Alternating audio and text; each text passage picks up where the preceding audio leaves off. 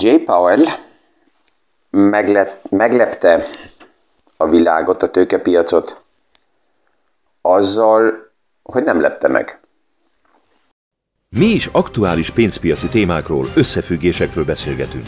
Gazdaságról érthetően János Zsoltal. Üdvözlünk mindenkit a mai PFS Kávézac podcaston.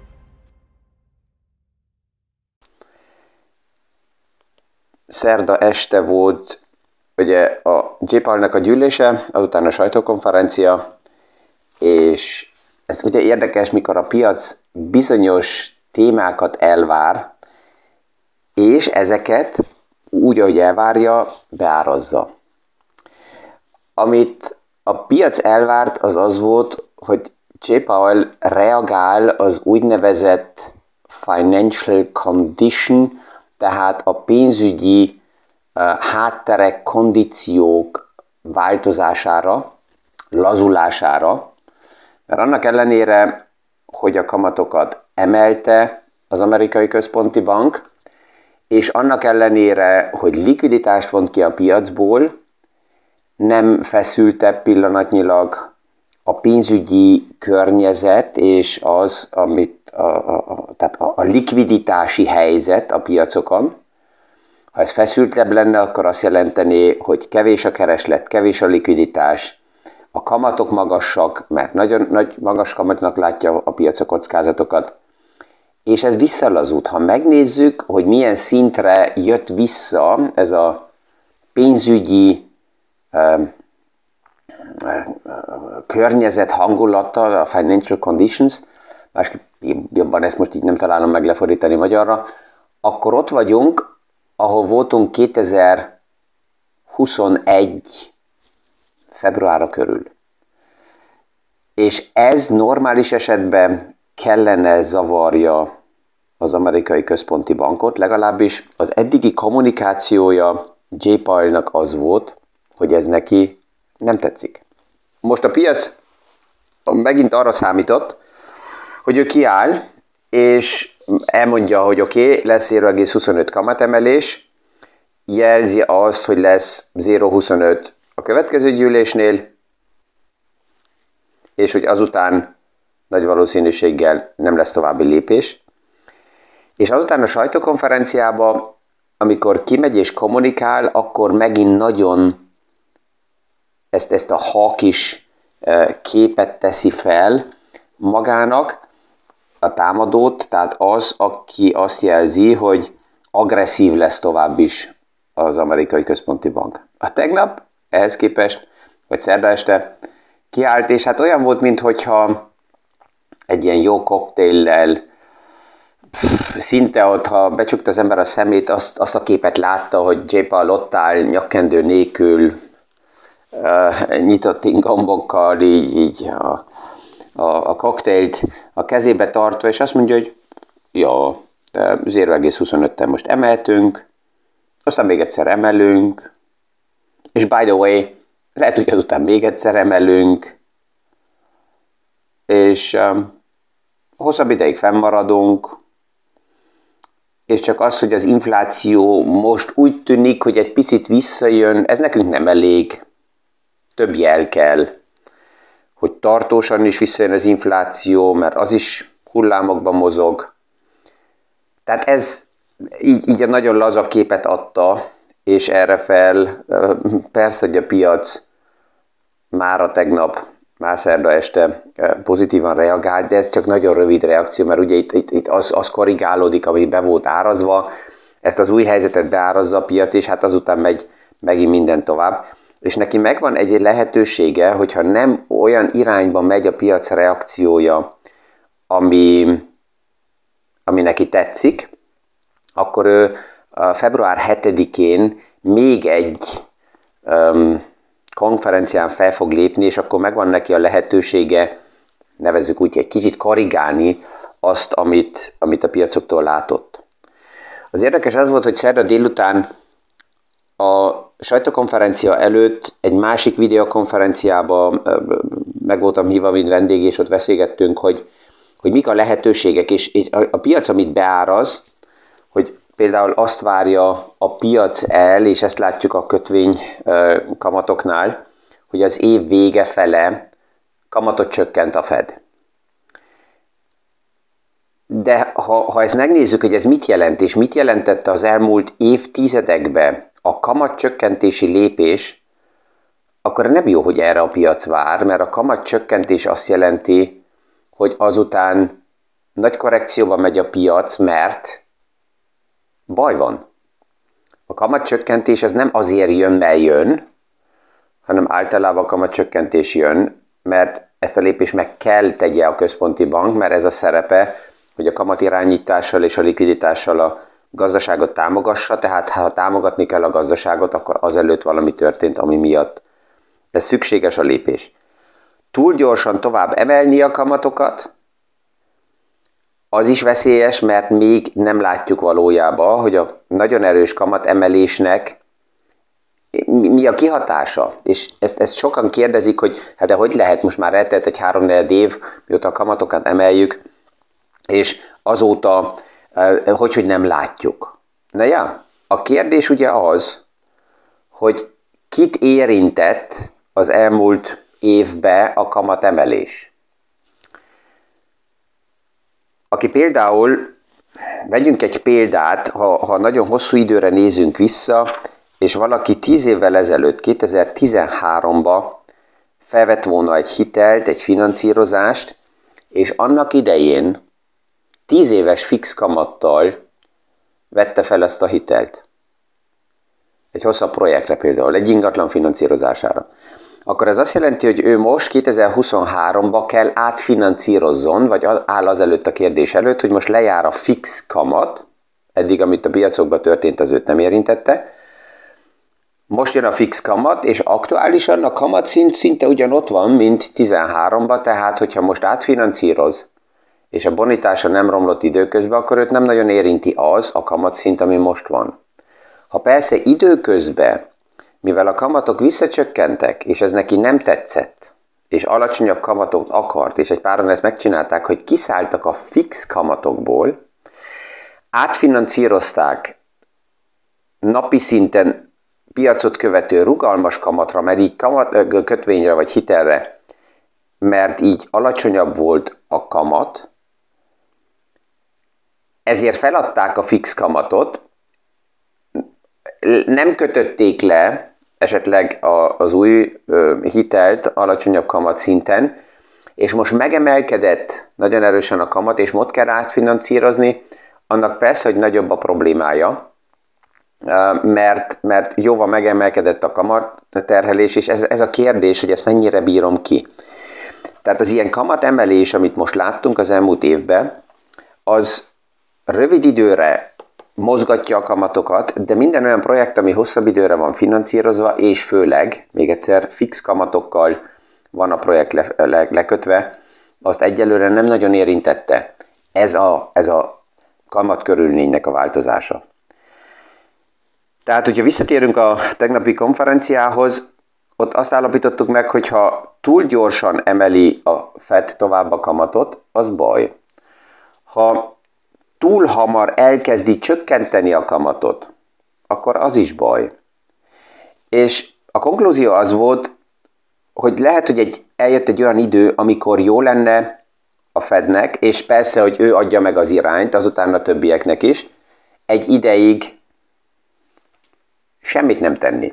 Tehát egyelőre azokon a szinteken homeopatikusan tartani a kamatszintet, amíg nincs baj, nem kell csökkenteni, és ezen maradni egy darabig. És figyelni, hogy mi történik a piacban. És hát kvázi ez jött J. Powell-től, azután egy pár óválával később, tehát, hogy ezzel lepte meg a piacot, hogy nem lepte meg a piacot. Egy páran, persze, a tegnap este már feltették azt a kérdést, hogy moment, mi van mögötte, mert hogy ennyire pff, passzívan lépett fel J. Paul, most már ez, ez kezd a fura lenni. Tehát mindegy, hogy mit csinál, őt mindig szétszedik, hogyha ezt így megnézzük. Tehát ez, ez, ez a tegnapi nap így elindult, és most nagyon sokan elkezdenek azzal a kérdéssel foglalkozni, de ez egy külön podcast lesz, hogy most megint amit a tegnap is mondtam, a piacnak a nagy része, és nem csak a privát befektetők, akik taktikáznak és optimalizálni szeretnének, megint rossz lábon találtak lesznek, hanem a nagy intézményi befektetők is, mert annyira azzal a meggyőződéssel mentek sokan bele ebbe az évbe, hogy az első fél év nehéz lesz, tovább visszaesések lesznek, negatív számok lesznek, és majd a második fél évben lesz um, jobb, lesznek jobb számok, hogy így is pozícionálták magukat, és most ja, a rally fut ki a kezükből. Nagyon sokan sortoltak is azért, mert arra számítottak, hogy a piac az első fél évben vissza fog csökkenni, tehát arra fogadtak, hogy olcsóbban tudnak majd bevásárolni. Erre fel a piac most fordul felfele. Minél jobban megy felfele, annál több sortolónak le van ránt, rántva a gagyája, és be kell vásároljon a sordokat, be kell fedezze, ez hajtja tovább felfele a piacot. Tehát itt ebből a rövid képből megint az alakul ki, hogy itt rövid időre taktikázni, timinggal szórakozni, felesleges. A nyugodt higgadt stratégiát kézbe venni jobban megéri. És ugye a számok között megint kijött egy olyan szám, a tegnap is Meta, valamikor Facebook, Zuckerberg több paraméter összejött, ami a nap végére plusz 18%-kal emelte meg Metának a részvényét, és ha visszaemlékszünk, akkor nem olyan rég volt az, amikor mínusz 25%-kal csak egy, egyik percről a másikra zuhant Meta. Egy kicsit megváltoztatta a Zuckerberg is a kommunikációját, és egyik oldalról a piacnak azt adja, amit a piac szeretne látni, tehát költségcsökkentést, elbocsátásokat, összeszedettebb mérleget, egészségesebb mérleget prezentál egy jó ideig. Nem volt lényeges, hogy, hogy a költségek azok robbannak, és lehet szórni a pénzt, mert hát a pénz nem került semmibe. Most a pénz kerül pénzbe, és a piac már egy jó ideje azt várja el, hogy végre kezdje el Zuckerberg a kiadásokat csökkenteni, és kezdje el a személyzet számát is leépíteni, hogyha nem megfelelő a számok fejlődése, és ezt most megtette. És hát ez most az, az árfolyamot is megint robbantotta. Tehát ezen a héten tovább is szinte minden nap megvannak a számok, és ahogy a tegnap is erről beszéltünk, ez megadja azt a minőséget, hogy a menedzsment hogy gondolkozik, és szinte minden elemző így nézi, amit a tegnap is beépítettem, hogy Intel és AMD között mekkora a különbség, ugyanabban az időben dolgoznak, ugyanabban a piacban dolgoznak, ugyanazokban a környezetekben dolgoznak. A PC piac az 50%-kal összeomlott, és erre fel Intel sajnálja saját magát, és ezt veszi mi magyarázatot, hogy milyen rosszak a számok, és AMD megtalálja az alternatívát, és kompenzálja teljesen az egyik iparágba az 50% összeomlást egy másik iparágnak a nagyon erős növekedésével. Tehát ez a mindset, hogy hogy áll hozzá a környezethez és a körülményekhez egy menedzsment. Ami, ami mint téma tovább előtérbe fog jönni, az a kötvények körüli vita, mert ugye azon a kamatszinten, ahova most elérkeztek a kötvények, ott már abból a fázisból kezdünk kilépni, hogy ugye, ami egy ideig volt, hogy nincsen alternatíva. Tina, there is no alternative. Most már van alternatíva, de az nem azt jelenti, hogy egyszerűen csak bármilyen kötvényt meg lehet vásárolni, hanem a kötvényvilág is jóval komplexebbé fog válni ezekben a paraméterekben, mint amit eddig ismertünk, és ezzel a kérdéssel is sokkal többet fogunk foglalkozni.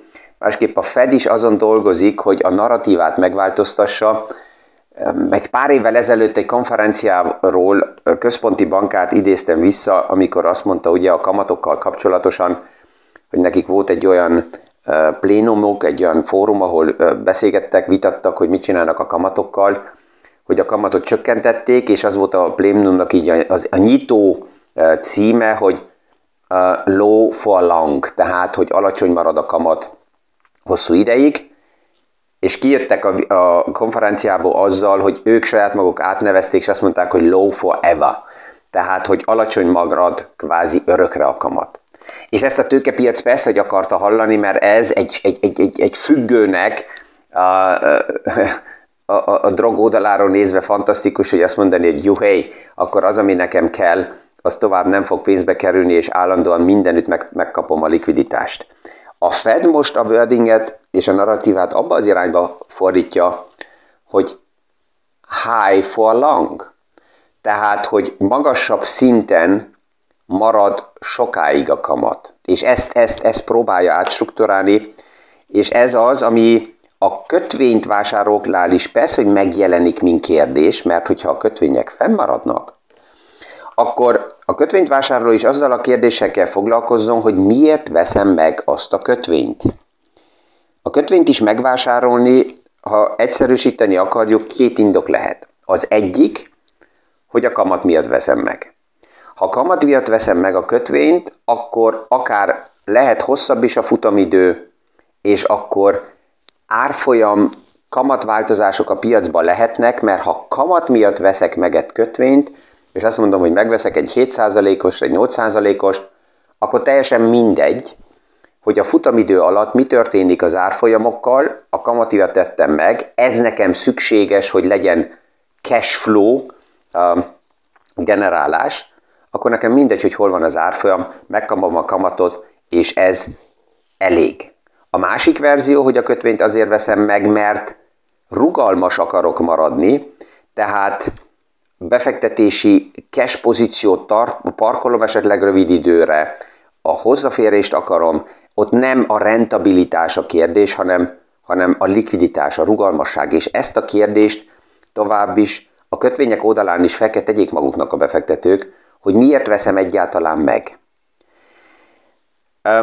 A másik pedig, ugye a kötvényeknél is sokan azt mondják, hogy a, a rövid futamidőnél ott nem, fog so, nem tud sok minden történni, mert belátható, hogy rövid időn belül a kötvény vissza lesz fizetve. Ez főleg az úgynevezett high yield, tehát a magasan kamatozó kötvényeknél veszélyes tud lenni. A high yield az ugye a modernebb, a szexibb kifejezése a junknak. Tehát miért high yield, miért magasan kamatozó egy kötvény? Hát azért, mert a projektnek nagyobb a kockázata a befektető oldaláról. Ha nagyobb a kockázatom, akkor még pontosabban meg kell nézem, hogy mi van mögötte.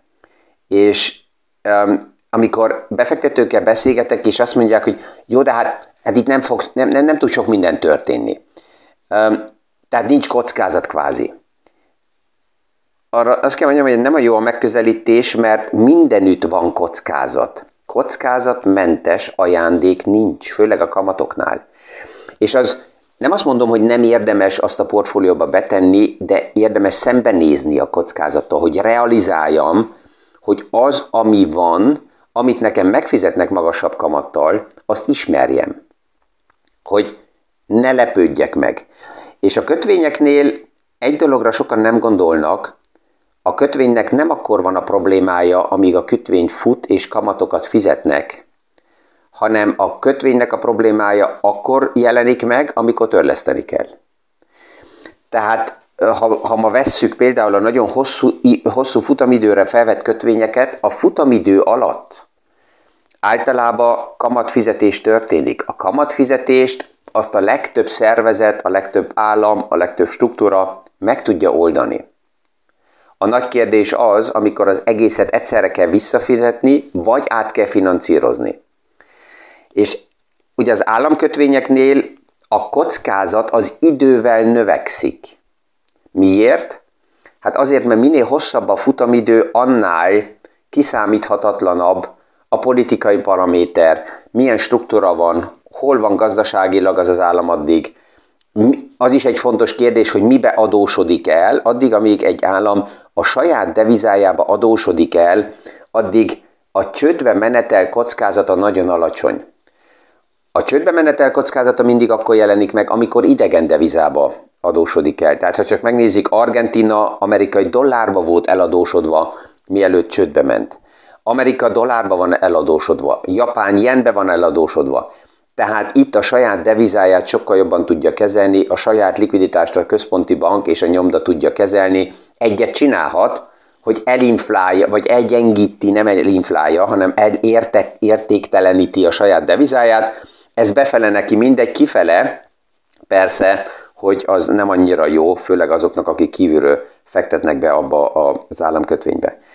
Tehát a kötvényeknél is nagyon lényeges arra figyelni, hogy mekkora a futamidő, és a high yield kötvényeknél például a rövid high yield futamidő kockázatosabb, mint a hosszú. Miért? Hát azért, mert közelebb van az az idő, amikor vagy törleszteni kell, vagy átfinancírozni az egészet, és az átfinancírozásnál mindig az a kérdés, hogy milyen az aktuális bonitás, milyennek a paraméterek, mennyire likvid a piac, tehát milyen helyzetben, milyen időablakban történik meg az a kérdés, hogy át kell finanszírozzak. Ez lehet jó és egyszerű, mint egy pár évvel ezelőtt, de ahár lehet nehezebb is, ahol a piac jobban oda néz, és azt mondja, hogy bármit nem veszek meg csak azért, mert kamatot ígérnek, hanem akarom látni, hogy mi is van benne. És itt még mehetnénk tovább, de mind mindig kiszalad az idő. Mikor így benne vagyok, akkor néha azt gondolom, hogy a 20 perc túl rövid, de megnyugtatom azokat, akik azt is jelzik, hogy a 20 perc néha túl hosszú is. Nem nyújtom a hosszába, hanem inkább marad hónap reggelre is téma, ami a podcastokban ugye az majd hétfő reggel lesz, és így kellemes napot kívánok mindenkinek, kellemes hétvéget és a viszonhallásra a következő PFS Kávézatsz podcastig. Thank you.